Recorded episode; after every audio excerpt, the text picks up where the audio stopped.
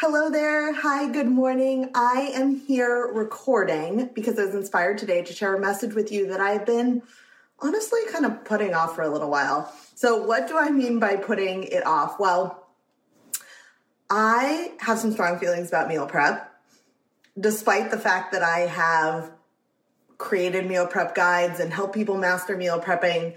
I realize that it's just not for me and for my life. And I don't share a lot about that because I think it can be kind of a divisive message for people who are really into it. But today, I want to share with you a little bit more about why meal prep isn't right for me, why it might not be working for you if you've tried over and over again and quote unquote failed. Not that there's any failing, but you know what I mean? Like, feel like it hasn't worked for you, you can't stick with it, those kinds of things.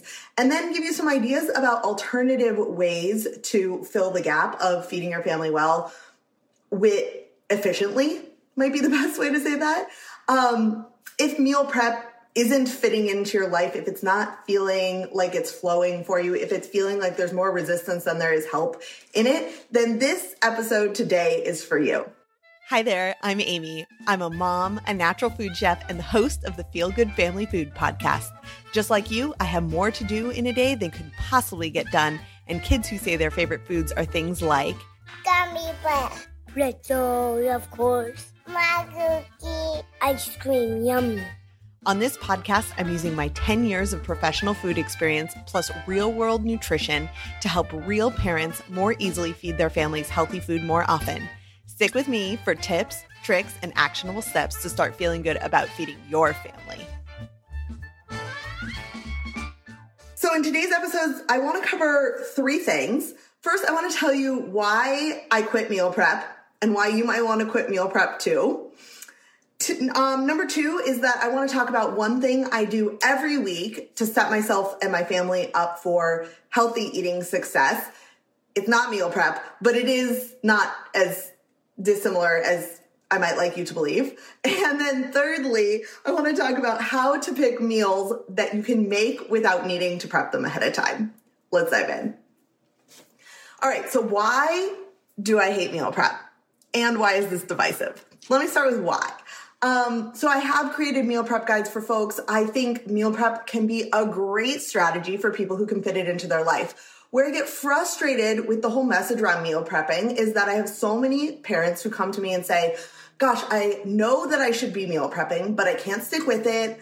I feel frustrated spending hours on the weekend cooking and then cleaning up after cooking, because let's be honest, you make a huge mess of your kitchen when you try to cook a bunch of things at once.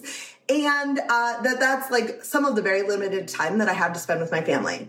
And to all of that, I say amen.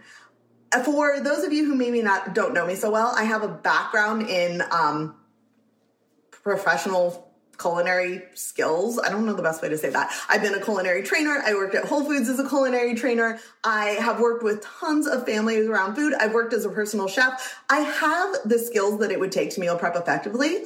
But even I feel like I don't want to spend my time and energy on the weekends, the dedicated time that I have with my family and kids, spending hours upon hours cooking and cleaning. I just don't want to do it.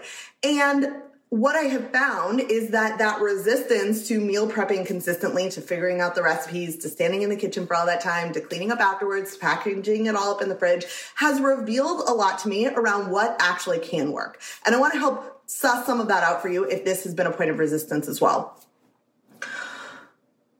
The thing is, meal prep, it can be a great strategy for people who can fit it into their lives, who have the time and energy to dedicate, who have the kitchen skills to make it go quickly, who have um, the dedication to set that time aside, and who maybe have the space and time and support to make all that happen.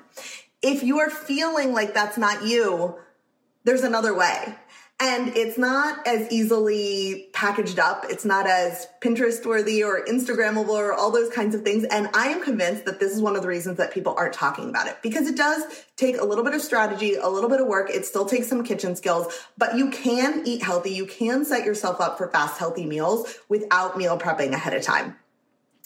I've been working for the last couple of years. Once I realized meal prep wasn't for me and people were frustrated spending hours upon hours in the kitchen. By the way, if meal prep is for you and you want one of my meal prep guides, I'd be happy to send it to you. I have some from a few years ago that I put together. They'll have you spending about three hours in the kitchen and have four meals done at the end of it. So just leave me a comment um, here on Facebook, or you can pop on over to Instagram, The Family Kitchen Coach, and I'll totally send that your way.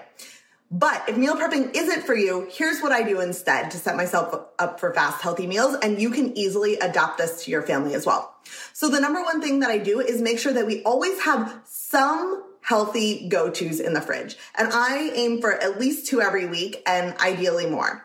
Usually those go-tos look like sliced up bell peppers, because I know my kids will eat those, sliced up cucumbers, also same. Um, berries, which are really easy to wash. I just shared a video on YouTube last week around uh, ways to store berries longer in your fridge. I'm trying to think of the best way to say that. Brain, not working yet. I'm only two cups into coffee. It's daylight savings time. You're going to have to forgive me for my lack of words today. But I want to share this message anyways, because sliced bell peppers, sliced cucumbers, um, washing your berries and having those on hand, cooking up some sweet potatoes at the beginning of the week, hard boiling eggs, cooking up brown rice. The thing that I try to focus on is what can I A, either do in conjunction with something I'm already making. So for example, if you saw my dinner last night, I had sliced cucumbers served. So I sliced extras that I could use in lunches and dinners throughout the week. Essentially, that's the same as meal prep. It just doesn't involve the four hours in the kitchen. So I try to pick things that I'm already doing and just do more of them. This is a strategy I use all throughout the week to constantly keep things on hand without spending almost any extra time and absolutely no extra cleanup. Cleanup's a big one for me. I hate doing it.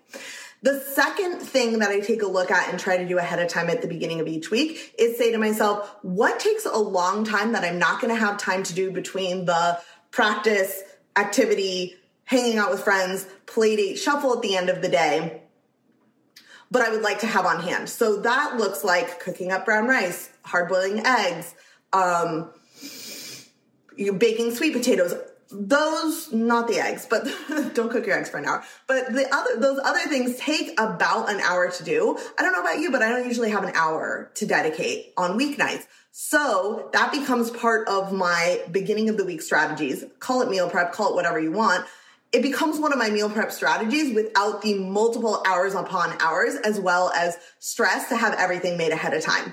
The other thing I hear from a lot of you is that um, you have husbands or kids who like are really good at detecting when something's been cooked ahead of time.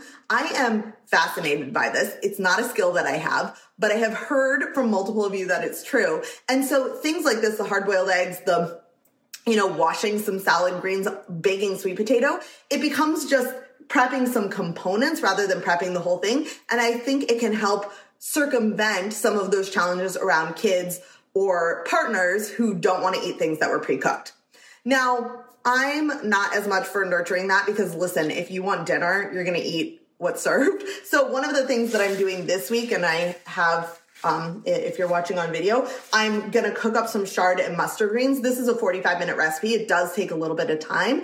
And so I'm cooking it up neutrally so that it can really go with anything. It could go with lamb stew. It could go with um, beans and Caribbean sweet potatoes that I'm planning to make. It could go with um Zupa Toscana. I'm planning to make like a copycat version of the one that they have at Olive Garden and a little bit healthier. And I'll share that on stories as I get that made. But this is a side that's neutral enough that it could go with anything. And once we've eaten it, it's gone. And then I can have another side that's really easy. So the final thing I want to talk about here, I told you why I don't love meal prepping. And one thing I do every week to make sure that we have healthy food on hand. The final thing I want to talk about is how can you pick meals that are actually realistic if you haven't meal prepped? This, in my opinion, is where most people fall apart. So the little bits of prep, that's pretty easy. The idea that you don't have to prep everything all, all at once, people are into that. But where most of us fall apart is in picture picking recipes that are actually realistic to make in the time frame that we have available to us. I will say it's a little bit of a fine art, and it's a fine art that I've developed over years and years of looking at recipes, cooking recipes, you know, spending my ten thousand hours doing cooking in the kitchen. So I don't have the best secrets, but I do have a few little tips that you can use to make sure that it's a recipe that will work for you. The first thing that I do is if I'm going to cook a recipe on a busy night, I make sure that it has no more than ten ingredients. You can decide what the amount of ingredients is for you. Maybe it's five, maybe it's twenty. I'm not the boss of that. But for me, I find that when it starts to be more than ten ingredients, it gets a little bit iffy on whether I can navigate getting all of those things coordinated, especially with kids running around and battling each other or whatever it is that my boys are doing these days. It becomes a little tricky. So I try to keep it less than ten ingredients. Again, set your threshold, but I encourage you to really pay attention as you make more and more recipes and say, did this one work? What worked about it? Was it pretty minimal in, re- in ingredients? Was it um, pretty hands-off on chopping? Those kinds of things are going to help you identify what's really realistic for you so that you can get dinner on the table in twenty minutes from start to finish on a weeknight. And it will alleviate that need or that feeling that you needed to prep everything ahead of time in order to get dinner on the table realistically, which is ultimately what meal prep is trying to answer for most of us, right? A novel goal, just not the only way to Um, accomplish it. The second thing that I do to make sure that I can realistically get healthy dinners on the table fast on weeknights is I make sure I'm not following more than one recipe. I know that you, and listen, I've been there, have the best of intentions in being like, I'll make um, Zupa Toscana and I'm going to cook up these greens and then I'm going to, um, you know, make a rice pilaf also. And all of those recipes individually seem really easy, but I have found that I have no capacity for following more than one recipe on any given night. And sometimes not even that. Sometimes it's just like sausage and roasted broccoli, things that already live in my head. So again, you need to figure out what your threshold is, but I would really encourage you, if dinner feels like a struggle right now and you're trying to follow multiple recipes, try first and foremost just cutting down to one recipe at a time and saying, I'm going to do one recipe and then I'm going to have a side that is something I know how to make, even if it's baby carrots with hummus, right? Like even if you don't need to make any of it, no guilt there, make the main, follow the recipe and don't add any more quite literally to your plate as you're trying to master this art of getting dinners on the table fast. The final thing that I look for is I really look for recipes that have no more than fifteen minute hands-on time. So this is one of those places where like you're only going to recognize it once you see it, but I can pretty quickly see like, what is this going to take from me? And I think the mistake that a lot of us make is some is saying, Um, I'm going to look for a twenty minute recipe, but often a twenty minute recipe has a little bit of leeway because it, nobody knows, us recipe writers don't know exactly how long it's going to take you.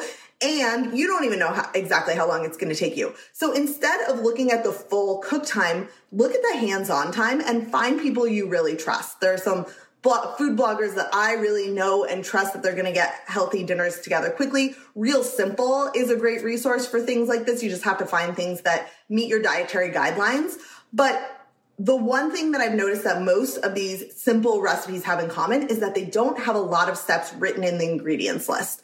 So it's going to take you time to slice cabbage, chop up an onion, mince garlic, um, you know, caramelize a shallot, uh, shred some carrots, do all these things. They seem benign, that it's not going to take you that long, but this is like where most things fall apart, is thinking it's not going to take you long and not realizing that each of these steps is going to take time. So what I look for for a good weeknight meal is, even if it's going to take like thirty minutes in the Instant Pot, if I only have to chop up carrots and potatoes and onion, I'm good. I know I can do that in less than fifteen minutes. It goes in the Instant Pot and then it's hands off for me. Awesome thing about the Instant Pot is that then it can sit there until we're actually ready to eat it. You could even do it in the morning, right? So you're pressure cooking it and then it's keeping it warm for a longer amount of time. These are the strategies, looking at these steps and making sure, is this less than fifteen minutes hands-on time is going to ensure that this item is going to actually cook and be done in the amount of time that you expect, because there are less failure points throughout as you're trying to get the ingredients ready.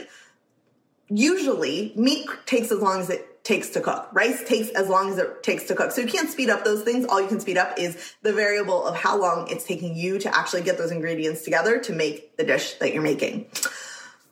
I hope that this was helpful today. Maybe it gave you a new way to think about meal prep. And if nothing else, I hope to alleviate any guilt that you might be feeling if you feel like you're a meal prep failure like me. You are not a failure. This just might not be the strategy that works for you. And listen, if you got a good thing going, if meal prep is working for you, then keep at it. I am not trying to discourage anyone from taking this approach. I'm just trying to shed some light on another way that you might be able to accomplish your goal of getting fast, healthy meals on the table without losing your mind, without spending four hours doing it on the weekend. If this episode was helpful to you, I would be so grateful to um, get a thumbs up from you. Or if you are on iTunes, you could leave me a review at the Feel Good Family Food Podcast. Reviews are super helpful in helping other folks find my podcast so that I can continue to share this wisdom and so that I can hear more from you guys what you need and address even more of your cooking challenges. I hope this was um, a useful way to use your time. That's always my goal. And that your week is off to a great start. And I look forward to talking to you again soon. Take care.